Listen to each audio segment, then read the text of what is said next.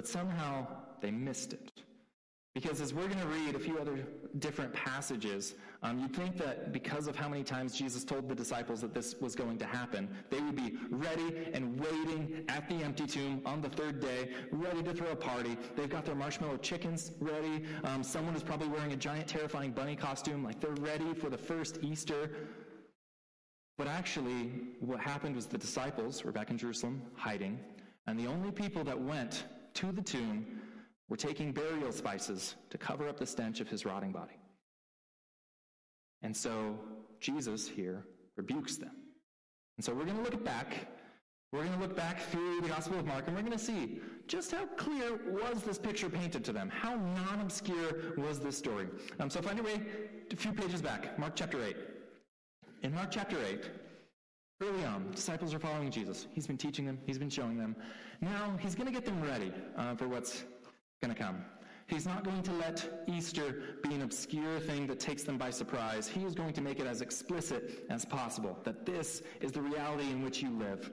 And so in Mark chapter 8, Jesus and his disciples went on to villages around Caesarea Philippi. And on the way, he asked them, Who do people say I am? They replied, Some say John the Baptist, others say Elijah, and still others one of the prophets. But what about you? He asked. Who do you say I am? Peter answered, You are the Messiah. So, right, Jesus is saying, you know, other people are saying, you know, I might be a good teacher, I might be a prophet, but what do you think? Uh, and they answer correctly. It's the Messiah, the Mashiach, the one who is coming, the one who is God's rescue plan for humanity to save creation. And at this point, they believe he's the Messiah. They answer that correctly. But one of the things that we talked about um, just a few days ago on Good Friday is that it appears that though they understood him to be the Messiah, they expected a little something different out of him, right? They knew he was there um, to rescue them, to save them, but most of them seemed to think that he was there to throw away the Roman Empire, right? To throw away the earthly bondage that was there. And in some ways, that's 100% what Jesus was doing. But what Jesus was going to do was so far outside of the boundaries of what they thought was going to be possible that we're going to see they miss it. So they recognize he's the Messiah. But then continuing on, verse 31, he began to teach them okay, you've answered correctly. I'm the Messiah. I'm going to save you. He's going to tell them here is how it's going to happen. Began to teach them that the Son of Man must suffer many things and be rejected by the elders, the chief priests, and the teachers of the law, and that he must be killed and after three days rise again. He spoke plainly about this, it says in the gospel. And Peter took him aside and began to rebuke him. So Jesus spoke plainly about this. Um, many first century people expected the Messiah. Um, they expected the Messiah, however, to do the killing, not to be killed. And so Peter has a problem with this. He didn't like it, he rebuked him. And in verse 33, but when Jesus turned and looked at his disciples, he rebuked Peter. Get behind me, Satan, he said. Um, and this is probably like the top of the list of things you don't want to hear from Jesus. Um, this isn't like a cute little pet name. This is, he's saying literal Satan. Um, and why Jesus says this, he goes on. He says, You do not have in mind the concerns of God, but merely human concerns. Right? You're not picking up on what I'm saying. You're not seeing the big picture. Next chapter, chapter 9, starting verse 31. Um, these guys are still not getting it, even though Jesus spoke plainly about it. And so here, Jesus had been teaching his disciples. And he said to them, The Son of Man is going to be delivered into the hands of men. They will kill him, and after three days he will rise. But they did not understand what he meant, and they were afraid to ask him about it. So they're still confused. Jesus is saying it again. He's hammering it home. And they're like, well, that can't really happen. Troubled by it, but unwilling to actually go to Jesus himself and get clarity. Next chapter, chapter 10 of Mark, verse 32. They were on, they, the disciples and Jesus, they were on their way up to Jerusalem with Jesus leading the way. And the disciples were astonished, while those who followed were afraid. Again, he took the twelve aside and he told them what was going to happen to him. We are going up to Jerusalem, he said. So now they're on their way. We're going up to Jerusalem, he said, and the Son of Man will be delivered over to the chief priests. And now he is going to elaborate the exact way it happens. And the teachers of the law. And they will condemn him to death, and they will hand him over to the Gentiles, or to the Romans. who will mock him and spit on him. They will flog him and kill him.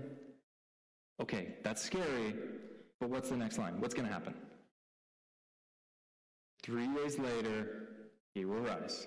Okay, so Jesus is driving this point home.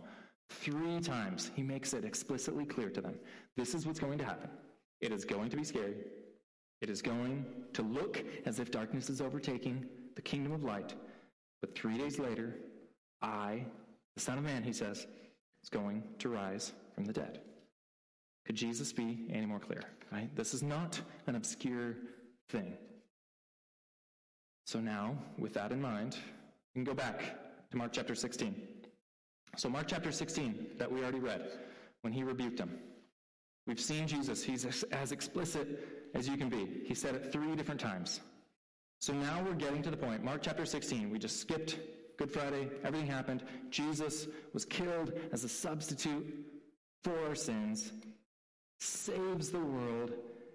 He dies just like he said. Everything happened the way that he said. And the disciples are just ready, waiting for him to come back for the dead, right? Not exactly. You'd think that they're ready. You'd think that they would be, you know, having a watch party, ready for the big reveal, ready for something amazing to happen. But in verse 1, here's what was going on instead. When the Sabbath was over, Mary Magdalene, Mary, the mother of James, who we think was probably Jesus' mother, and Mary Salome, um, which we don't know a whole lot about her. She might be John the Apostle's mom, but we do know that she made or invented a kind of lunch meat. Um, they all brought spices so that they might go and anoint Jesus' body. Um, so these are female followers of Jesus, Jesus' own mother, and they burned together after the Sabbath here um, to anoint Jesus for burial. And so there was this Jewish custom in which they would mourn for seven days and you'd sit on the floor of the house with family and friends and you'd mourn and lament and you'd release pain. And then once per day, you'd go out to the tomb and you would mourn there. Um, and in order to continue to mourn there for an entire week's time, you don't want to do that in the presence of a rotting, decomposing body. And so they have all of these spices, all of these different scents that they're going to anoint Jesus' body with. So that as they mourn him, because they're expecting him to stay dead, the smell won't be too bad. Which means that these women, despite Jesus being very explicit, despite them being in close proximity to him, they don't seem to be expecting a resurrection, do they? They seem to be expecting to go to the tomb and to mourn, to anoint smelly body. They are there to say goodbye one last time to who they think might be just a dead prophet. Verse 2. Very early on the first day of the week, just after sunrise, they were on their way to the tomb and they asked each other, who will roll the stone away from the entrance of the tomb?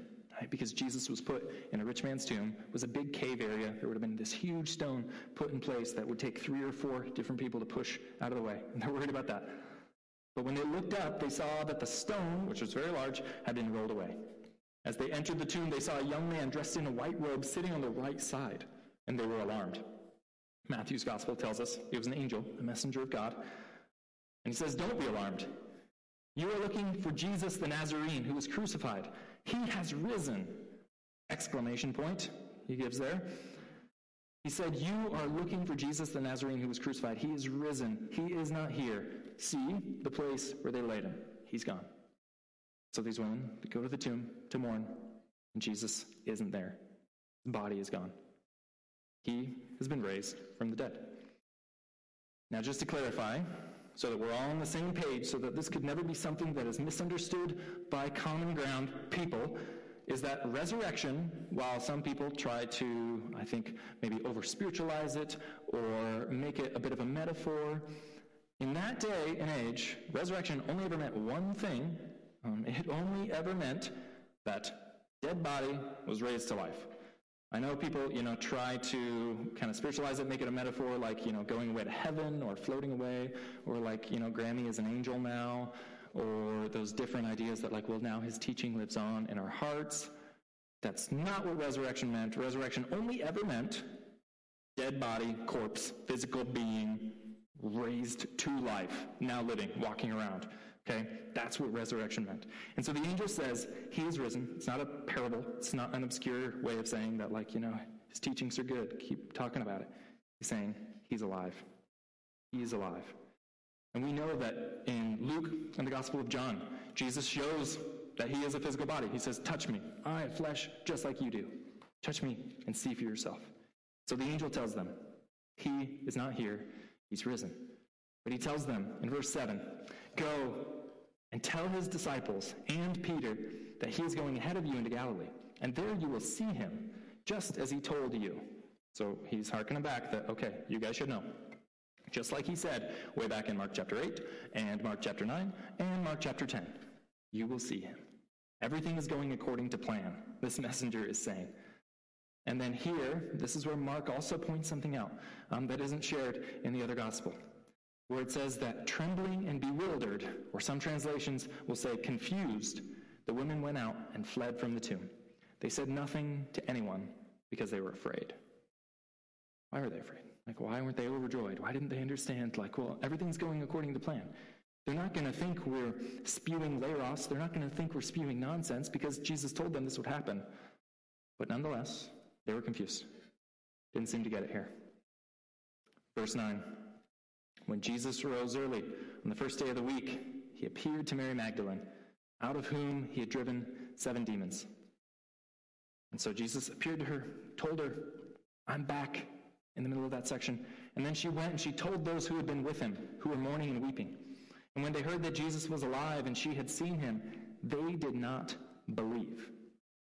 And so what had happened is now Mary has seen him in person, not just an angel. Now she has seen Jesus himself. She goes to the disciples and she says, I have seen the risen Lord. He is alive. And we're not sure why they don't believe him. Um, maybe they're saying, well, you know, Mary, like, you were kind of demon possessed. You're not the most stable person in the world.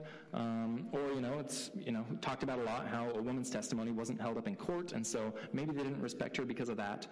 Um, but I would argue that I don't think it was just because of the messenger here that they didn't believe it. I think the resurrection was something that was just so incredible, so amazing, that even though the disciples had to be told multiple times, even though now they're having the testimony of a friend who has seen him, they still can't believe it.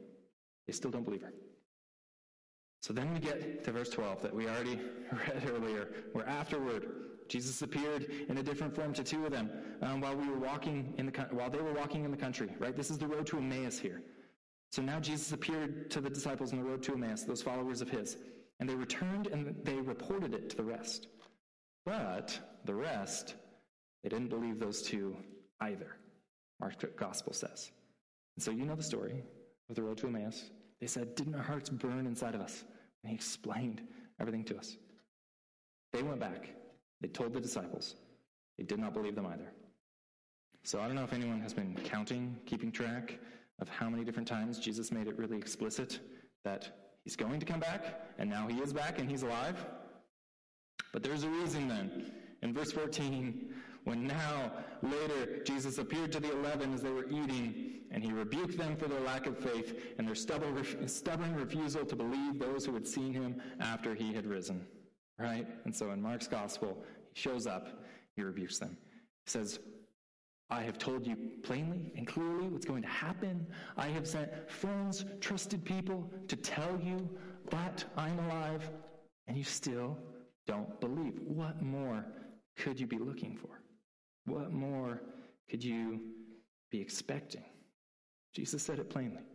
And I know that the resurrection is such an incredible, amazing thing, and that it really does mean that we don't just have a hope for the future, that we have a hope now, that Jesus has pulled the kingdom of heaven and the age to come into our current world, in which we don't have to wait to live according to the kingdom of heaven. We don't have to wait to live according to resurrection principles until we die, but actually we can live that way now. This is the reality we live in now. But nonetheless, it's not always seen.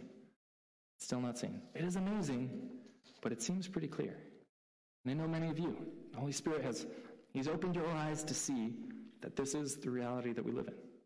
This is what is taking place. Jesus is alive. This is the water we swim in.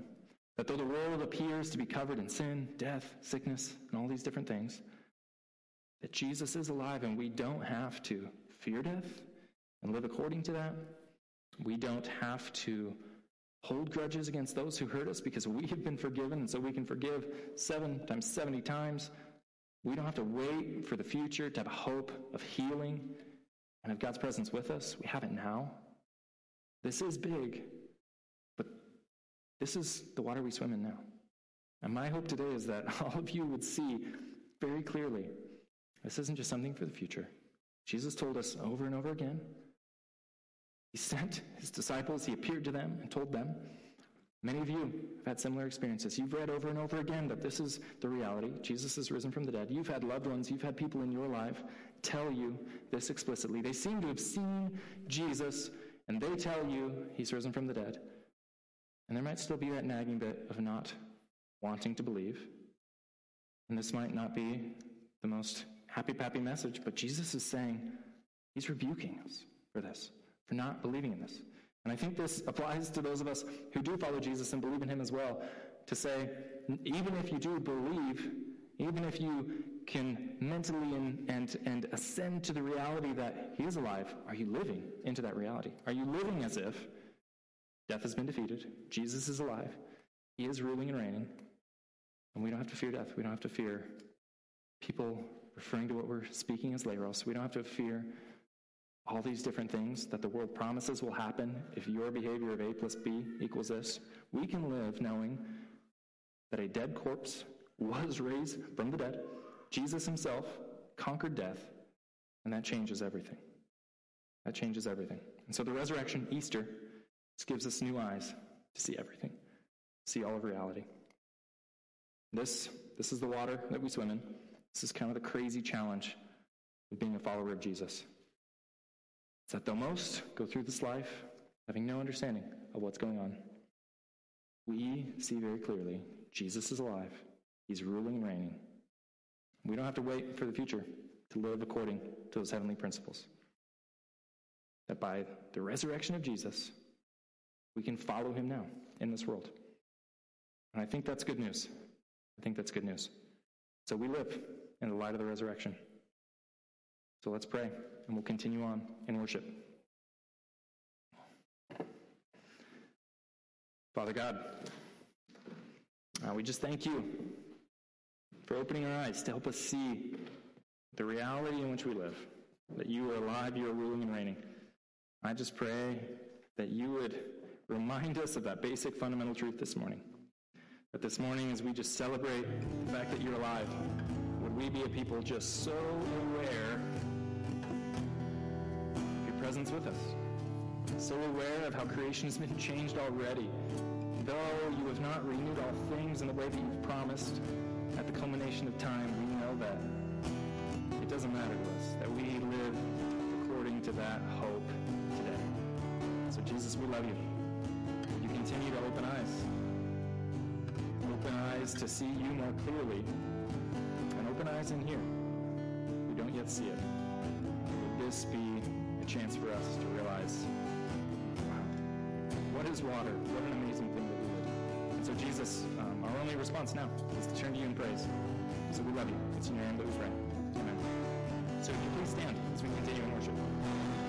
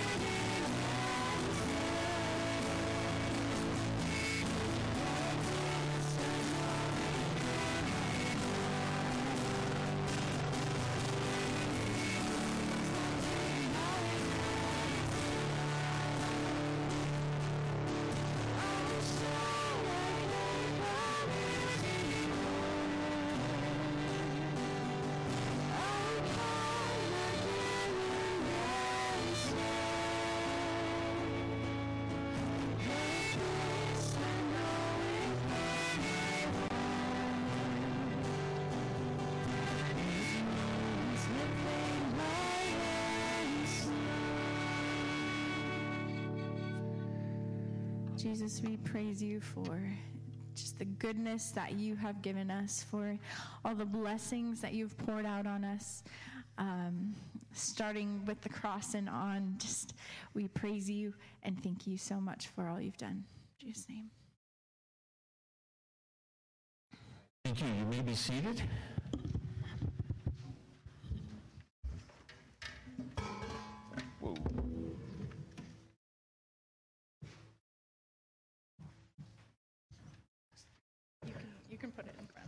All right, I'll give you guys room here. So everybody's going, wow, that was the fastest sermon ever Evan ever preached. We're going to be out of here so early. He didn't tell you there was two parts, did he? but wait, there's more.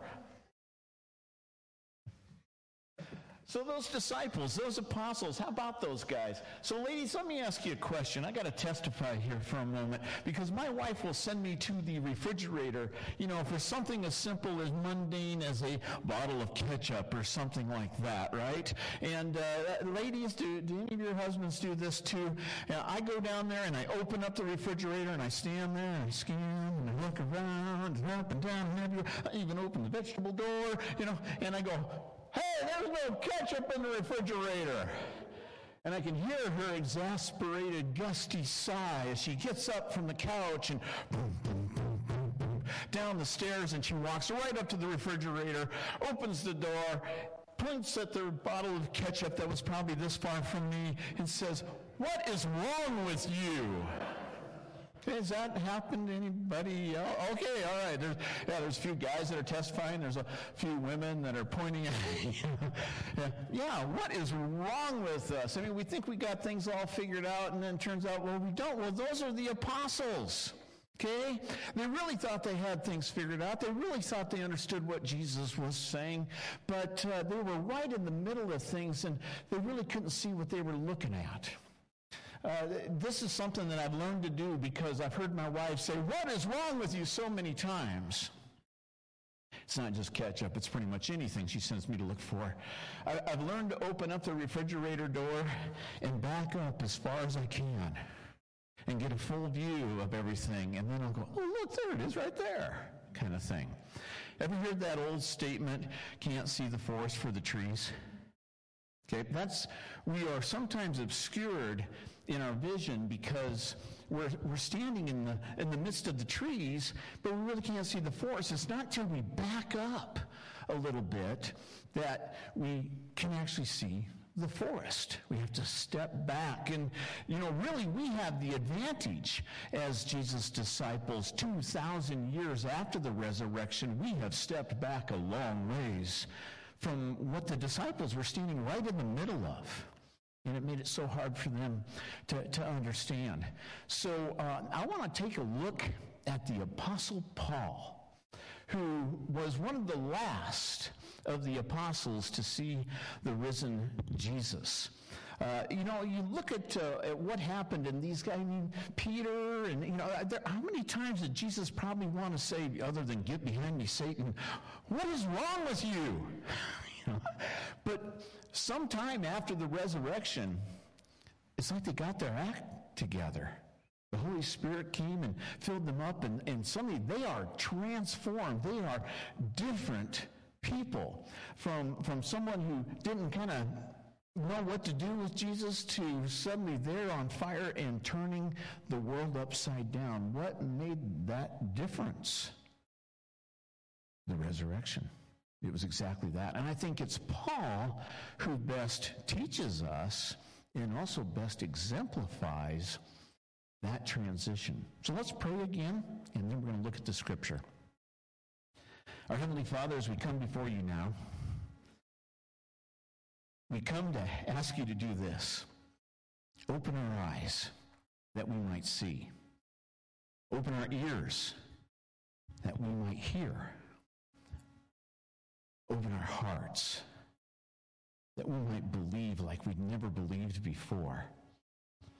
Lord, open our hands that we might do something with what you have given to us. Lord, we pray now that your Spirit would be alive and well in each and every one of us and in your living word. And we pray this in Jesus' name. Amen. So Paul says this in 1 Corinthians 13. Love is patient. You know, he says all this stuff about love, right? But tucked away in 1 Corinthians 13, verse 12, is, is this statement that I think is just kind of a, a, a catchphrase, you might say. For now, right now, in the middle of everything, we see in a mirror dimly. Okay, now it's just a way of saying, kind of poetically, uh, right now we don't see so well. But then, at another time, face to face. He says, Now I know in part, then I shall fully know, or know fully, even as I have been fully known. So you see what Paul's saying from between now and then. There's, there's a big change that occurs. Uh, in the now, there's kind of obscurity, but in the then, there's clarity clarity. You see, it was the Apostle Paul who penned those words, and it was the Apostle Paul uh, that we should look at now because he was the one who saw the risen Christ so clearly that that's all he saw for three days. You know the story out of the book of Acts, Acts chapter 9. He's on his way to Damascus. He's hunting Christians. Not because he wants to join them, he wants to eliminate them. He wants to get rid of these guys. No more of this Jesus is the Messiah stuff. Let's end this. So on the way to Damascus, and we know from Paul's own testimony in Acts chapter 22 that it was at noon, the brightest time of the day, in the clearest light of day, a light from heaven shone around him. And the risen Jesus Christ spoke to the Pharisee Saul, Why are you persecuting me? Who are you, Lord? That I'm persecuting. I'm Christ, the Son of the living God. That was the transition moment for the Apostle Paul. I remember when I was a kid. See, now I'm old enough to remember uh, the flash cubes on top of cameras back when they used film to take pictures. You had to develop and everything like that. And there's a few of you nodding. And, yeah, and the little flash cube would go and it would turn so you could use it like four times, kind of thing. And I was a little kid, you know, Christmas time, Easter, whatever it was. You know, we'd always have to line up in our fancy duds, and, and parents would take a picture of us, and poof, that, that flash would go off. And, uh, you know, when you see a really bright light like that, then you see this little kind of purplish green cube floating around. Okay? You know, as a child of six or so, you know, I'm trying to catch that thing. You know, what the after image, right? Have you ever thought about this? That, that, that Paul, at, in the noonday sun, saw Christ, and that's all he could see for three days the after image of Jesus until Ananias went to him uh, at Christ's beckoning to give him his sight back, and something like scales fell from Paul's eyes. Here's a guy that saw the resurrected Jesus way more clearly than Peter, Mary Magdalene, Mark, and all the rest were seeing him because he stepped back a little ways from this. In 1 Corinthians chapter 15, Paul has a lot to say about the resurrection. And, and, and he talks about all these different appearances that were made. And, and I'm going to begin in verse, uh, verse uh, uh, 3, I think, with this. He says, I delivered to you as of first importance what I also received that Christ died for our sins in accordance with the Scriptures, that he was buried, and that he was raised on the third day in accordance with the scriptures. You see, that's the advantage we have. We have the scriptures. We have the Holy Spirit. We have the whole counsel of God. And so when we look at the resurrection, we kind of, well, we're kind of in the forest looking at the whole thing, you know, and, and, and, and Paul's just stating what, he, you know, what the scriptures had already been saying. And then in verse 5, he says, and, and he appeared to Cephas, who was Peter, and then to the 12. And then he appeared to more than 500 at one time, most of whom are still alive though some fallen asleep. Then he appeared to James, then to all the apostles. So he's just going boom, boom, boom. Here's all the appearances. You know, you cannot argue with the resurrection. It's the most documented historical event that we ever had. Uh, it's not just documented by the writers of Scripture, it's also documented by secular historians. There's no doubt that Jesus was alive, Jesus died, and Jesus was alive again. No doubt whatsoever. In fact, there's so much evidence in support of the resurrection that it's turned at least three famous atheists into Christians. Three famous atheists who had a goal. Their goal is I'm going to disprove this resurrection once and for all. Because if I can wipe out the resurrection, I wipe out the whole of Christianity. Josh McDowell, C.S. Lewis, and I just lost in my head because I didn't write down my notes the third guy, but it wasn't that crying baby. They, they, they, all set out to say, all right, I'm going to line up the evidence and show that there's no way that Jesus Christ came back from the dead. And as they, as they went after that pursuit, they realized there's too much evidence for the resurrection. I would be a fool to not believe it. You know, C.S. Lewis basically says he came in the kingdom of heaven kicking and screaming because he preferred to be an atheist. But he said, I can't argue with the light of the resurrection. And so here's all these appearances. So, so Paul's, you know, Paul doesn't have any doubts about the resurrection. And I mean, that's what he taught so strongly in almost every single one of his epistles. He says he appeared to James and then to the apostles, and then verse 8. Last of all, as one untimely born, he appeared to me also. So Paul had a resurrection experience with Jesus. Now, do we have anybody here that has goals? Anybody that has a, has a goal? Okay, now, hang on a second. Little man on the street interview. Hey, Daniel Crossman, uh, what's your goal? Uh, to keep my child alive. that's, a, that's a good goal. From what I know of uh, Crossman's, that's going to be a challenging goal. Surprised you guys are even alive. All right, anybody else have a goal? Oh, look, suddenly nobody has goals because I'm down here with a microphone. Come on, who has a goal? A goal that you can share.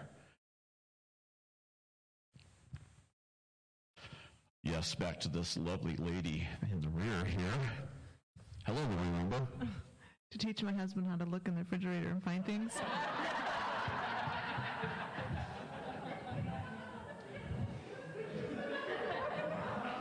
I'm done.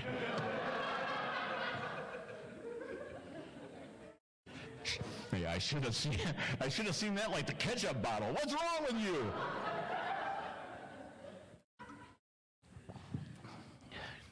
I, I just need one more goal. Who's got a serious goal, a real live goal? Okay, just a sec here. My goal is to not fall on those steps. Yes, sir. To start a family. Start a family. Is that a good goal? That is a great goal. That's a fantastic goal. Thank you for sharing that. Um, so, those are all good goals. Okay. Paul had some goals. Do you know that? At least the apostle, or I should say the Pharisee, Saul had some goals. Let's go to Philippians chapter 3, because I think it's in Philippians chapter 3 where we really see Paul nailing down the significance of the resurrection. And, and, and in fact, the whole book, you know, what's, what's the one word that is descriptive of the book of Philippians? Can anybody think of that? Okay, I had to look over my, my pastor buddy. joy. okay, yeah, and a lot of you, I see all said joy. And so we think it's really about joy, but really, why, why is there joy? How can Paul even talk about joy, especially the fact he's, he's suffering in prison? What, what is it that makes him capable of, of, of saying these things? Well, I, I'm going to propose that the book of Philippians is really about the resurrection. Let's go to Philippians chapter 3, look at verses 4 through 6, and here are some of Paul's early goals, okay? Uh, though he talked about a lot of people who put confidence in the flesh, and then he goes on to say, though I myself have reason for confidence in the flesh also. If anyone else thinks he has reason for confidence in the flesh, I have more. I love that Paul said that. Circumcised on the, and here he gives, he gives his resume. Circumcised on the eighth day of the people of Israel, of the tribe of Benjamin, a Hebrew of Hebrews, as to the law, a Pharisee, as to zeal, a persecutor of the church, as to righteousness under the law, okay, it was all about keeping the rules, blameless. See, there, there's Paul revealing his early goals. I was going to be the best. You know, I, I was going to probably at some point lead the Sanhedrin. I was going to be that guy. I had all my ducks in a row. I had it all figured out. But then as we read on in verses 7 through 11, uh, we see that the resurrection changed Paul's goals. And here's, here's his changed goals. Whatever gain I had, I counted as loss for the sake of Christ. Indeed, I count everything as loss because of the surpassing knowledge of knowing Christ Jesus as my Lord. For his sake, I've suffered the loss of all things and counted them as rubbish. I can't give you the, the Greek word because we're in polite company here, but we have really tamed it down to rubbish or dung. But, but this is what Paul's saying about his old goals. He says, These old goals are nothing compared to what Christ has to offer me. Okay? In order that I may gain Christ, verse 9, and be found in him, not having a righteousness of my own that comes from the law, but that which comes through faith in Christ. The righteousness from God that depends on faith. And then look at verse 10, because here we see Paul's new goals that I may know him and the power of his resurrection. Now, again, Paul didn't have any doubt about the resurrection whatsoever, but what he's saying here is, I really want to know it. I want to walk in that. We just sang a song about the power of Christ in us. And that's the power that he says, I want to realize that. And then a second goal, that I may share in his sufferings. And then his third goal, becoming like him in his death that by any means possible I might attain to the resurrection of the dead. Okay, and, and, again, what Paul's basically saying there that I, you know, that I might any means possibly say, so it would result, so that the result would be that I would walk right in out of this life into the life that Jesus Christ died and rose again to give me. So many people actually have kind of a dim view, because that's what Paul said, now we see dimly many people have kind of a dim view of the resurrection of Jesus. You know, basically, you know, a lot of people, when we talk about the resurrection, it's kind of like this. Uh, well, we'll live forever. Good. We don't have to fear death. Yeah, no, no worries about death. Good. Jesus is king. You know, and we think we got it all figured out, but really, Jesus is probably looking at us most of the time saying what my wife says to me. You know, I really hope deep down inside that, that when I enter in to the presence of Jesus, the, the words that will be said will be, Well done, thou good and faithful servant. But I think if I were to step into his presence today, it would probably be, What's the matter with you? Because we don't have it all figured out. I don't think we know what to do with. We live forever. We don't have to be afraid of death. Jesus is king. Resurrection proves it. But I think what Paul's doing in Philippians chapter 3 is he's giving us a clue. This is what you do because Jesus has raised from the dead. And here's number one knowing Jesus. What do we do with this resurrection life that Jesus has given to us? Well, top priority over all things, number one goal in our lives should be to know Jesus and to be made and, and to be known by him. That's it. And whenever the Bible talks about somebody in relationship knowing another person, it's talking about knowing someone to the fullest extent that they can be known. Let me ask you something. Do you know Jesus that way? Do you know him to the fullest extent that he can possibly be known? And I would surmise that we would all be liars if anybody said, oh, yeah, I got, got it figured out. No, there's something wrong with us. And we have the rest of this mortal life to engage in knowing Jesus and the power of his resurrection. To know him as deeply and as intimately as we possibly can. Are you doing that? Are you chasing Jesus that hard? that everything else in life is overshadowed by that desire to know Him and the power of His resurrection. Howie Hendricks was a professor at Dallas Theological Seminary. And uh, he wrote a story once that was heartbreaking for him. He talked about one of his favorite students. And his student was graduating with a degree out of, the, out of this uh, seminary. And, uh, and the student had wrote a letter to him and said, uh, Dr. Hendricks, this school has taught me to love the Bible. But I fear as I graduate, Dr. Hendricks, that I love the Bible more than I love Jesus. Whew, what a wake up call. because that can happen to any one of us. We can pursue so hard after a good thing that we've neglected the essential thing, the right thing. Oh, how easy it would be for me to stand here and tell you that in ministry, there have been many times when I lost sight of Jesus because I was so in love with ministry. One of my best and truest friends walked away from his wife, walked away from his marriage, and walked away from the church, and walked away from Jesus. And everybody was like, how could that happen? I mean, John was just crazy about Jesus. And I thought to myself, no, I don't think so. Otherwise, he'd still be here. John was more in love with Christianity than he was Jesus. And when Christianity failed him, which it inevitably will do all of us, it's so easy to just walk away. But I'll tell you what, when Jesus is your passion, when Jesus is the lover of your soul, the lover of your life, Jesus is the one and only, nothing will separate you from the love of Christ. Paul wrote that one, by the way, too. Second thing, Paul wanted to share in Jesus' sufferings.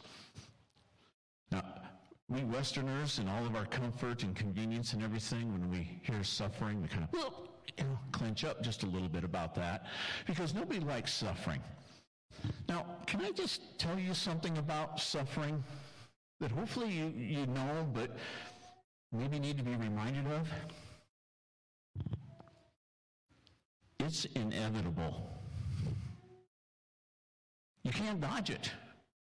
Suffering happens.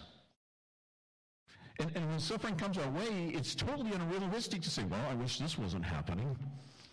Because it's going to happen. I wish I had something brighter and cheerier to tell you, but, but this is the, the, the God's honest truth. You and I, we're going to suffer through this life. Because you see, there's a reason Jesus came to the cross and did what he did there on Friday. And there's a reason that he rose from the grave, and that was to set us free from the curse. And the day has not yet come, like we read in Revelation 21 and there shall no longer be any curse. The day has not come yet when every sorrow and every tear has been wiped away. So you want to know what the best thing we could do right now with the knowledge of the resurrection along with knowing Christ as fully as we can know him? And that is to walk into suffering the way that Jesus walked into it. To suffer like Jesus did. You see, when, when Jesus said that if anyone would follow after him, you would have to deny yourself. You would have to take up a cross and then follow him. That's what Jesus was calling us to. If you know Dietrich Bonhoeffer, you know that one of his most famous, famous statements was, when Christ calls a man, he bids him come and die. And Paul said it over and over and over again throughout every single one of his epistles. I crucify the flesh. I slay myself daily. You know, and this daily dying is, is what we're called to as Christians because of the resurrection. And we don't have to fear this daily dying because of the resurrection. When we take up our cross, we identify with Christ through our suffering, knowing that, as Paul again wrote in both Romans and in 1 Corinthians or 2 Corinthians, knowing that these light and momentary afflictions, that's what Paul calls the deepest of our sufferings in this lifetime. Light and momentary afflictions are nothing compared to the weight of glory in the age to come. You see, the resurrection should put things in perspective for us to say that whatever I'm suffering today is nothing compared to what Jesus Christ has risen to give me, to allow us to walk into and to experience. When we walk into suffering like Jesus did, you see, we're putting to death our own temporal agendas so that we might fully pursue the kingdom of God. Let me say that again because I need to hear that myself. When I embrace suffering the way that Jesus Christ embraced suffering, I am putting to death my temporal agendas so that I can fully pursue the kingdom of God. You see, it's when we die to ourselves that we truly do live. And, and, I would probably take a guess that a lot of Christians are just walking under the shadow of death.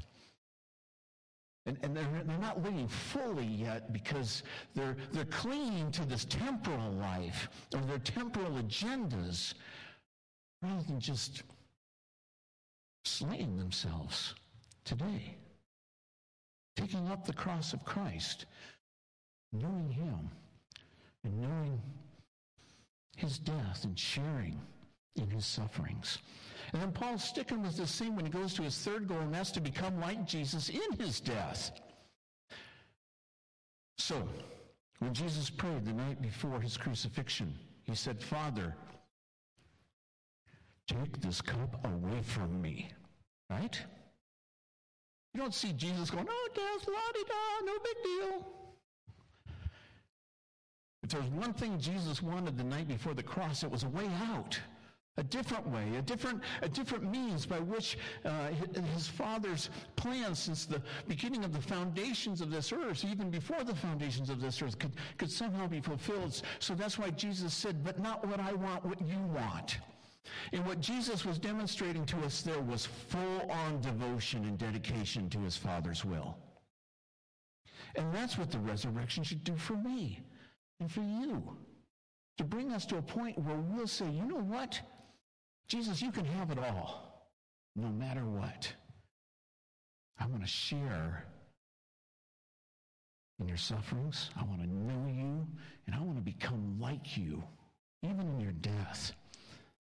You see, Paul so intimately wanted to know Jesus and to follow him that Paul was willing to lay down his life for the sake of others. And laying down his life exemplified his willingness to follow Jesus wherever Jesus might lead, even if it were into the valley of the shadow of death. That's why when Paul talked about things like death, suffering, the ultimate giving oneself over to Jesus Christ, he could encapsulate it with that three letter word, joy. Can you imagine when Paul found out that he was going to be put in chains? His reaction to it was probably something like this Woohoo! Awesome! And Silas was probably like, What is wrong with you? And Paul's like, Don't you realize, Silas? All I want to do is preach the gospel of Jesus Christ. And now that I'm going to be put under Roman guard for 24 hours at a time, two Romans attached to me for six hour shifts. That means I got, do the math real quick. Uh, I got about eight Romans that I get to tell Jesus, to talk to them about Jesus. And these guys aren't just your typical Romans. These are the Praetorian Guards, Silas. These are the guys that are part of Caesar's household. Do you realize what an opportunity God has just given to us for his kingdom? Now, if I were to look at Paul and say, What is wrong with you? Something's wrong with me. Because that should be every Christian's heart. That even suffering is the opportunity to share Christ with others. You see, instead of bemoaning the fact, oh, I've got to go through this, we should be going, you know what? God has probably given me an opportunity through this to share my faith with somebody. When I wrecked my bicycle and blew up my right collarbone for the second time, the guy who repaired it the first time had to repair it the second time. And after the surgery, he said, I got to tell you, I didn't know what I was going to do. He says there were just bone fragments past the first plate everywhere. I didn't know how I was going to put that back together. He said, but you know, when we when we when we put the titanium uh, plate in there, he says the bones just they, they just came together. He, he said it was it was almost like they they wanted to be together. And I said, well, you know, I had a lot of people praying for the surgery. He went, huh. Okay, that's all. Huh.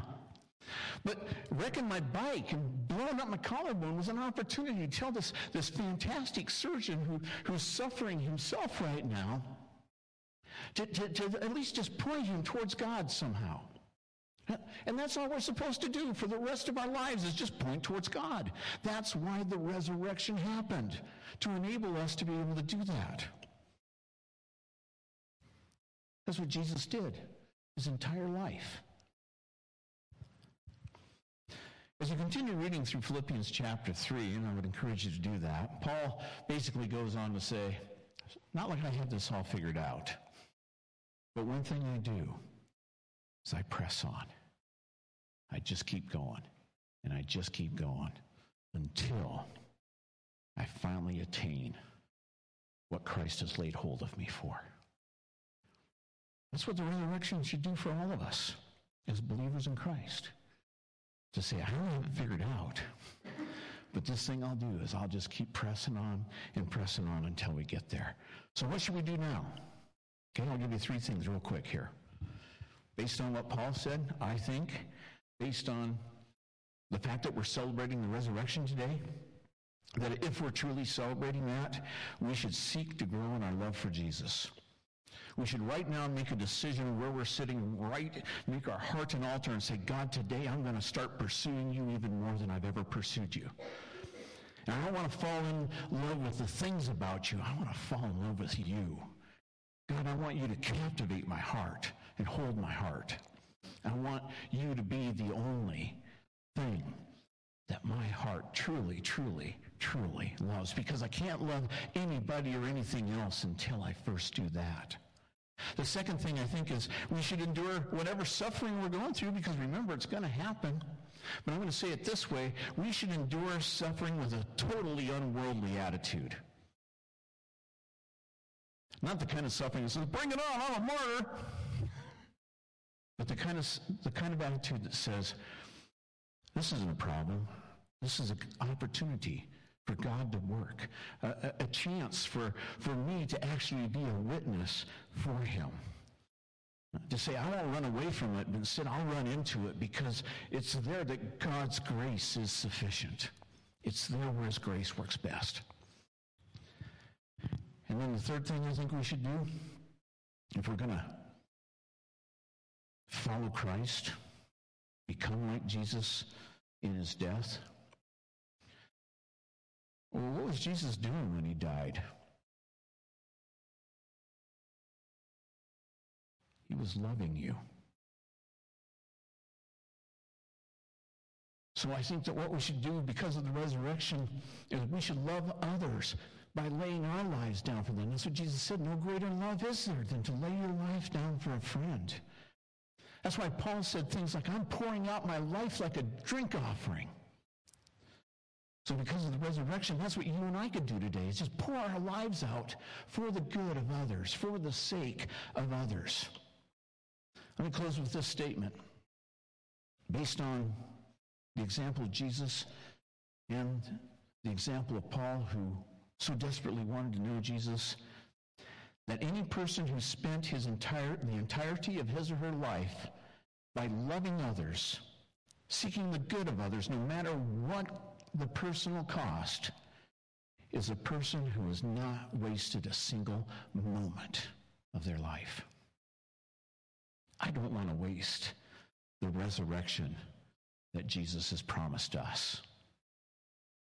Until we stand in glory, let's fill every moment of our life by just loving Jesus with everything that we've got, loving our neighbors as ourselves.